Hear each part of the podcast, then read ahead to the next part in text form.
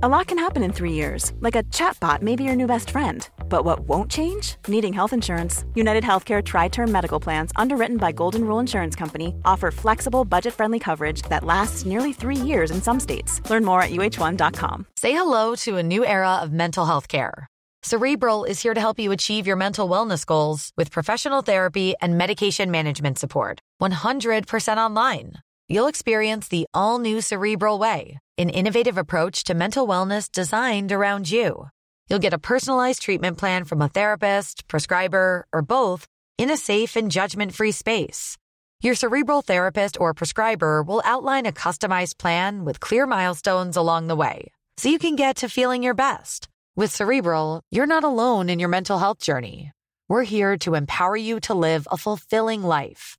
So take that first step towards a brighter future and sign up today at cerebral.com slash podcast and use code ACasts to get 15% off your first month. Offer only valid on monthly plans. Other exclusions may apply. Offer ends July 31st, 2024. See site for details.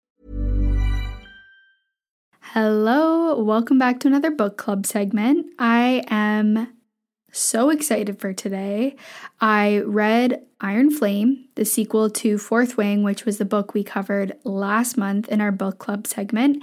And I will just say before we get into it, there will be spoilers in this episode.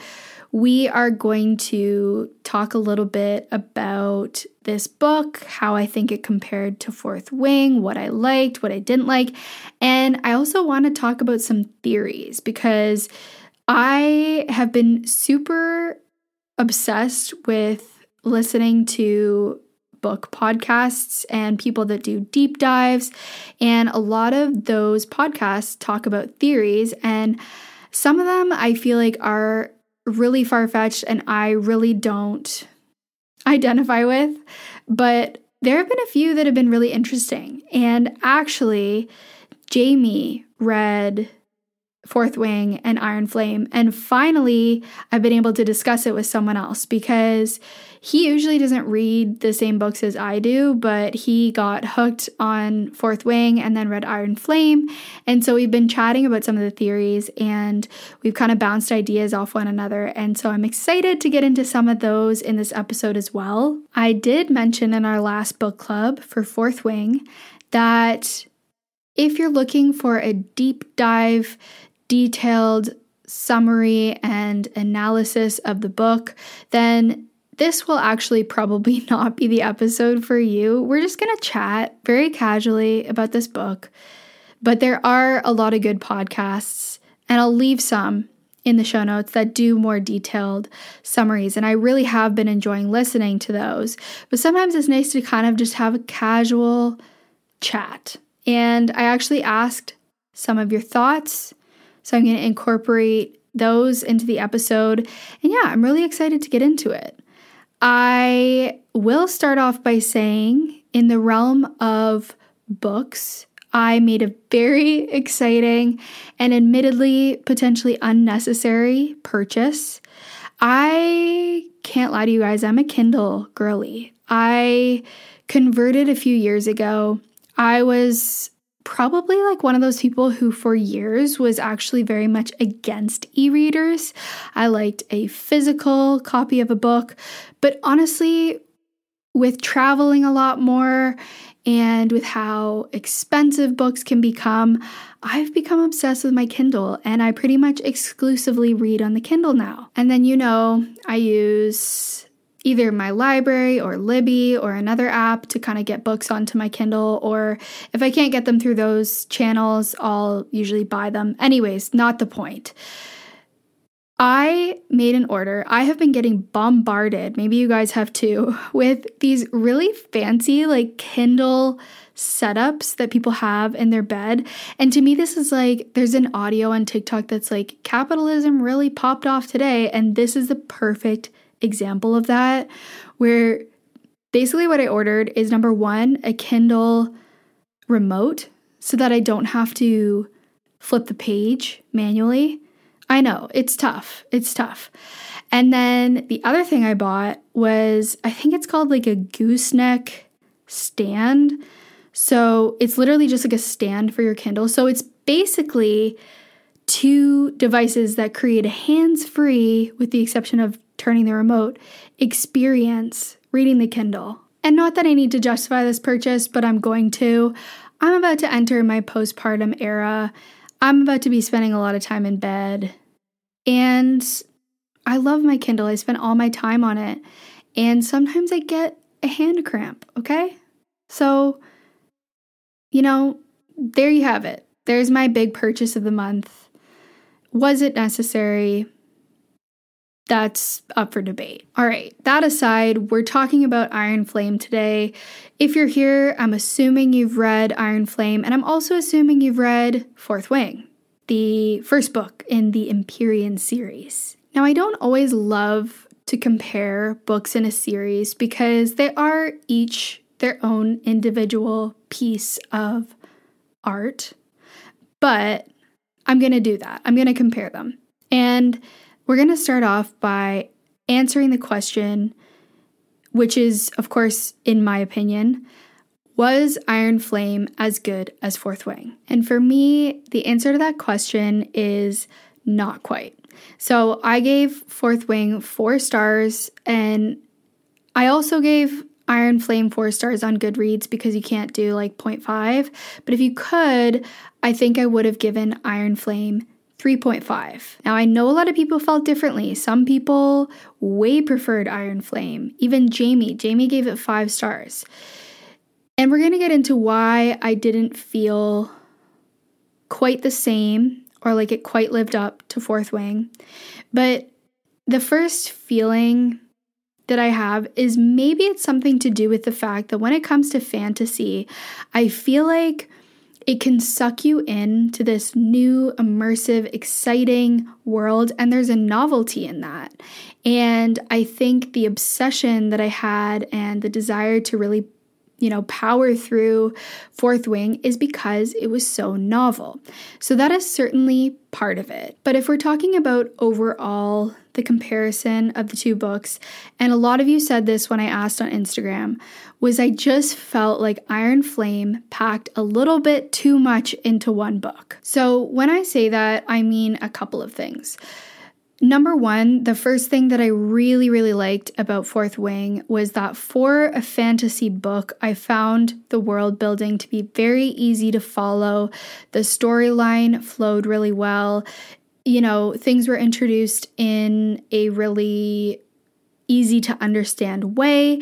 I mentioned that, you know, certain aspects of the story were explained really well, and I thought it was really clever how you know, Violet would recite different history lessons as she was competing in different challenges and that was a interesting and creative way I thought to introduce different aspects of the world and the universe. With Iron Flame, I felt that less so where parts of the story were introduced, different aspects of the universe were introduced, and it kind of then moved on very quickly. And I had mentioned that one of my feelings with Fourth Wing was that I couldn't visualize a lot of different parts of the story. I couldn't visualize the parapet or the gauntlet. And I felt that amplified in Iron Flame. I feel like things were kind of rushed through. So, for example, the wards, the runes. We were introduced to new characters, new dragons, cities, battles, different aspects of the history, and I just found it sort of hard to keep up with at times.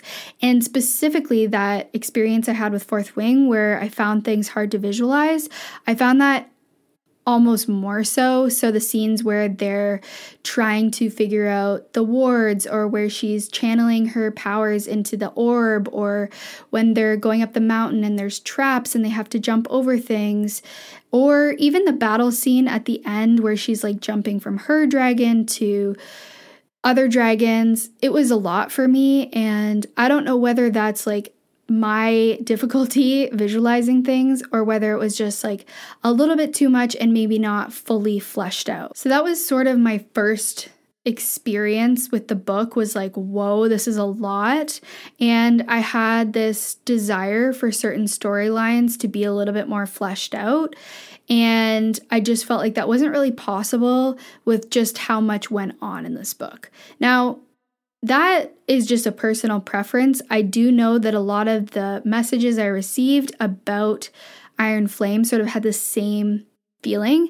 But I also know that if you're someone who likes that pace, then you may really like the fact that it jumped around a lot and that there was a lot in this book. And I will say that despite feeling like it moved really fast and covered a lot of ground, I did still find that it was a very, very addictive, easy read in that it kept me hooked. I wasn't bored at all throughout reading it. And it's one of those books that is quite long when you look at it, but you feel yourself getting through it a lot faster. And it's kind of interesting because I've seen a lot online about this book not being well written or this series not being well written. And it's kind of like trash, right? I've seen that coming up a lot. And to be honest, I feel like I'm a very tolerant or like forgiving reader, meaning that if I'm enjoying something, I I guess I just don't pick up on that as much as the next person, or it doesn't bother me as much as the next person. And I've realized that quality writing, of course, is important to me when I'm reading a story. But at the same time, like entertainment and being so immersed in something is also a value of mine when I'm reading. And I have to give this book credit in the same way that I gave Fourth Wing credit that it hooked me and it entertained me. And I wasn't thinking about my life, I was just thinking about the story. And that for me deserves credit. And I enjoyed that. And I think sometimes I feel, and I definitely said this in our fourth wing episode, I feel, I don't know, like a pressure to like things that are like literary works of art and to only read things that are, you know, so well written and like very academic but the reality is is sometimes i don't enjoy that type of writing.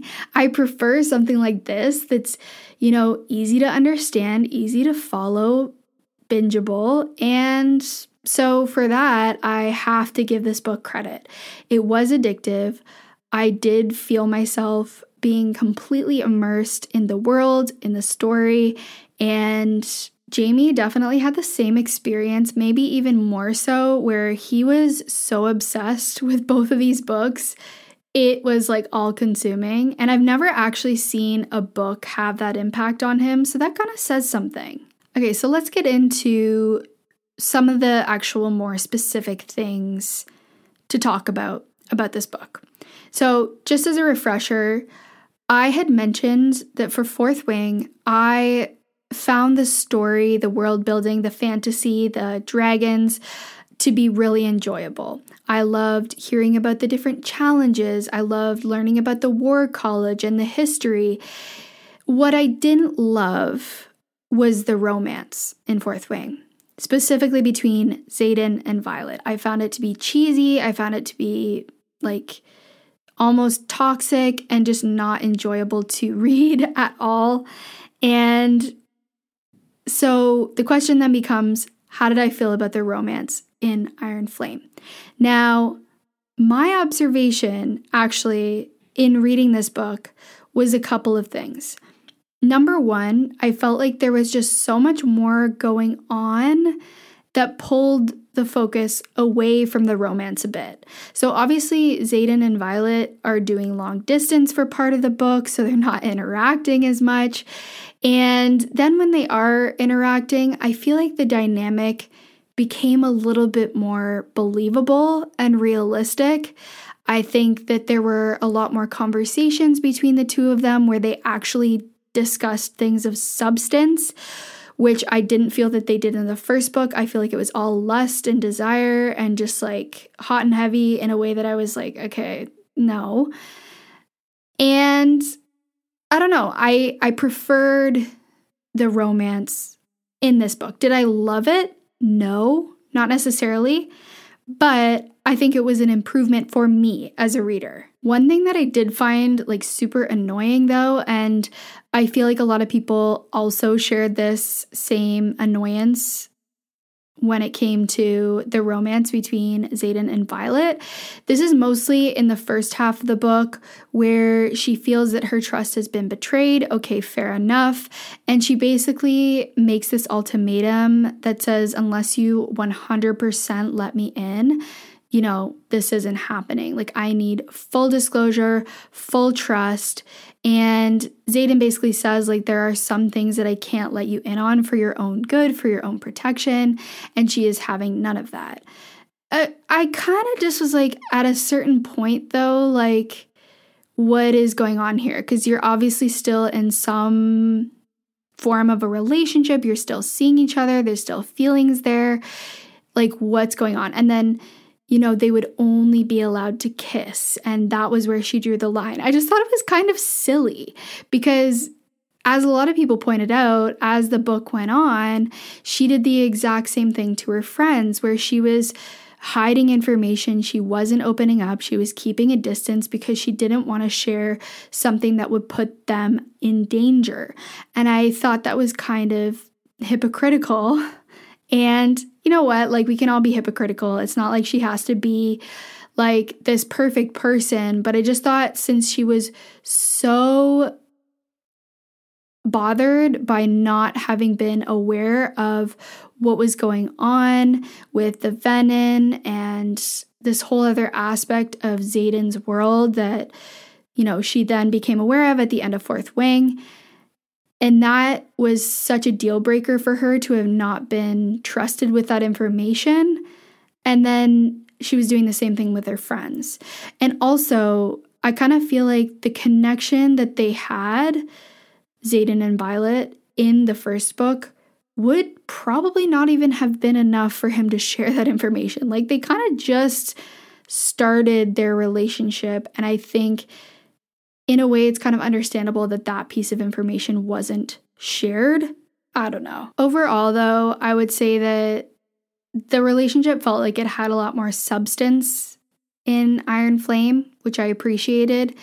And, you know, recognizing that lust and desire and things being hot and heavy and attraction isn't everything. And in order to actually make things work, you need to have that trust and the ability to have conversations. And a lot of the times, those conversations were frustrating to me, but that is what I feel it can be like in reality, which is that sometimes trying to understand someone's communication style, and especially when it's long distance, you know, that experience of wanting every interaction to be productive when you're long distance or to be nice, you know, that time is precious, but also you have these things that you have to discuss. And not being able to get to the bottom of it in the time that you have and the complications that come from that, I could appreciate that aspect of the story. Okay, jumping around a little bit, I want to talk about the character development a little bit more.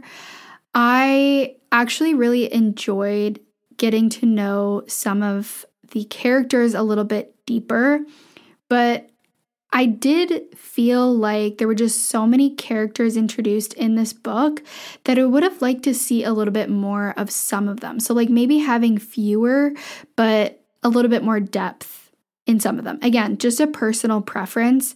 I feel like because Violet's squad and, you know, the fact that she was able to reveal her kind of secret and through that, they were able to come a lot closer together. I feel like that was a really important part of the story, but I still didn't feel like I really understood the dynamic in her squad or understood much about each of the people in the squad. And that's just something that, you know, maybe that will come as more books are released because, as far as I know, there's going to be five in the series total.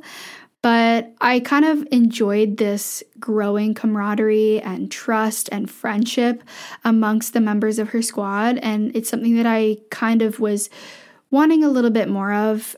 But at the same time, this kind of all comes back to the fact that there was a lot in this book. And so to go into any great level of detail about the individual members of her friendship circle or her squad, and the connection between them may have been hard to accomplish, but maybe something that I would be looking forward to in the next book. Okay, now to talk about a specific character, I want to talk for a minute about Jack Barlow. That was an unexpected twist. And initially, I was like, was that a necessary twist?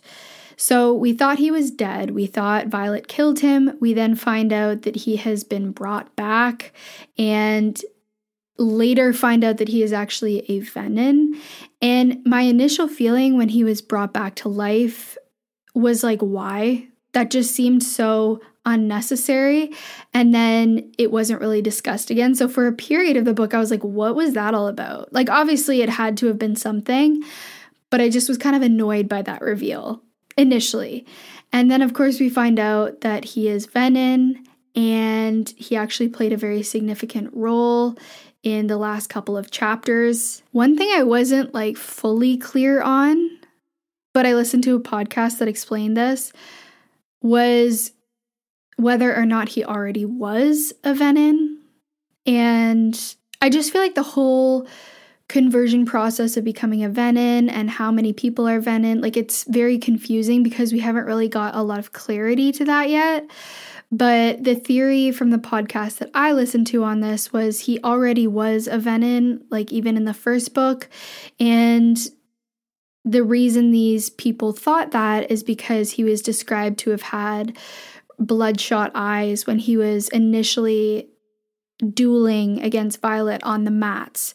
So that kind of was the initial reveal that we had which of course at least i had no idea and would have never have guessed that he would have come back in the way that he did. Another thing i didn't fully understand which i don't have full clarity on maybe someone can dm me and let me know what the deal is here. I have a theory but i'm not sure if it's 100% right why he saved Violet. Like, that didn't really make sense to me. So basically, she was attacked, and I think she was standing on like a tower, and then she was pushed over or she fell over, and Jack saved her. This is, of course, after he was resurrected and mended. And he kind of said, like, now we each, now we're even, or something like that. And I didn't understand why, especially given everything that came after. Now, my feeling is it's because his like master, i.e., I think it's called the sage, wants Violet for some unknown reason, and she was seeing that in her dreams. And so that maybe has something to do with it. But yeah, didn't really know what was going on there assuming he's going to play a more prominent role in the next couple of books, given what he said to Xaden at the very end. The other surprising and complex character for me, who I honestly would have maybe liked to have seen a little bit more of, was Lilith Sorrengail, so Violet's mom. And of course, we had this big reveal at the end where she allowed, oh, what's the character's name? Sorry, I gotta look this up. Okay, the name I was looking for is Sloane, which is Liam's sister, and Lilith allowed Sloane to siphon her power in order to like activate the wards. I don't really know what the language is. Like I said, the wards I did not fully understand or I couldn't fully visualize. But through that process, it basically kills Lilith, and we find out that she's made some ultimate sacrifice despite being very cold and like withdrawn and seemingly evil in some ways for having turned a blind eye to everything that was going on. So I do feel like there's probably also going to be more revealed about her as time goes on, which brings us to our first theory. So, this was a theory that I heard on one of the podcasts that I listened to about this book. And then I also thought about it a little bit more myself. And it's probably the one theory that I actually believe could be true. I don't know. I typically never really look at theories, but I thought this was kind of interesting. So, the theory is that Lilith at some point was or is a Venin and the reason that people think that is because there's a short paragraph in Fourth Wing where it says, It was after my mom had a really long night while we were stationed near the eastern border, and her eyes were bloodshot red, so I freaked out and started shrieking. So the feeling here is that because the bloodshot red eyes were sort of a hint for Jack being a Venin, the same idea goes for this little hint with Lilith. And that to me signals the fact that maybe there is a cure for this. My feeling is that they're going to be seeking that out in the next book or maybe in a couple of books. And I also feel like that has something to do with Violet's hair. I don't know what. I just feel like maybe it was some sort of defect. Maybe she was using the cure around that time. I don't know. This brings me to the next theory that is sort of connected to this one, which is Violet's second signet. Now, because she is bonded to two dragons, the implication is that she will have a second signet.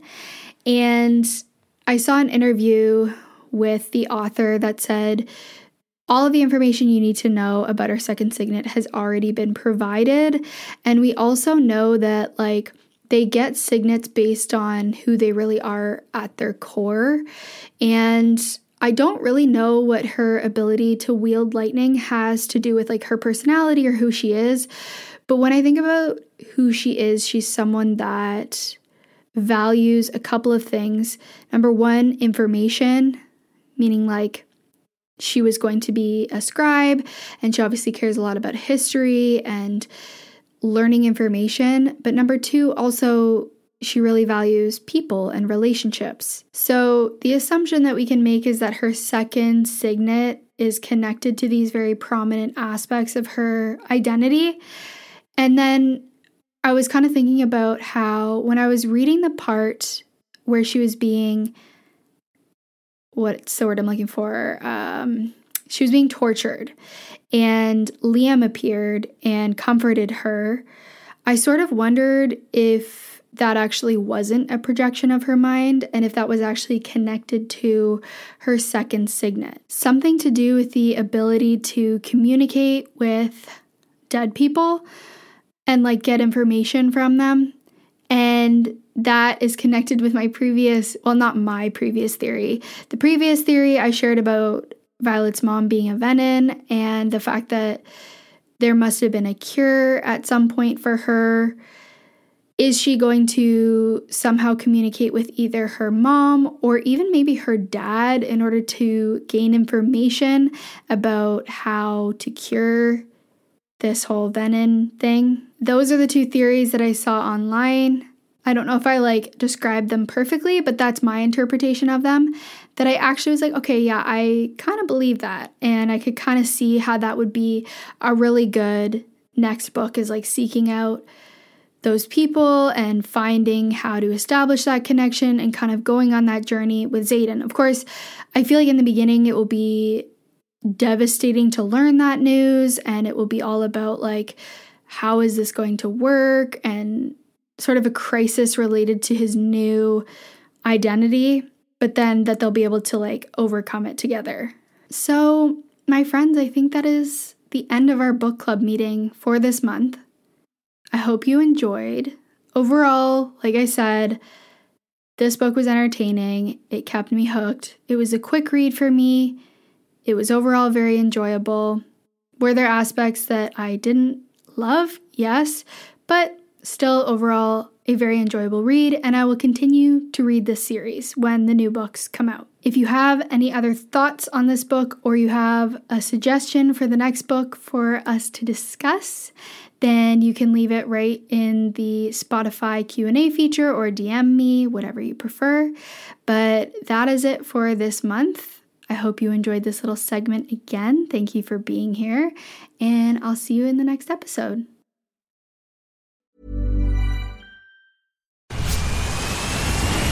Where's that dust coming from? Still finding debris after vacuuming? Eufy X10 Pro Omni Robot Vacuum has 8,000 PA of powerful suction to remove debris deep in carpets. And it's totally hands free. Want to know more? Go to eufy.com. That's EUFY.com and discover X10 Pro Omni, the best in class all in one robot vacuum for only $799.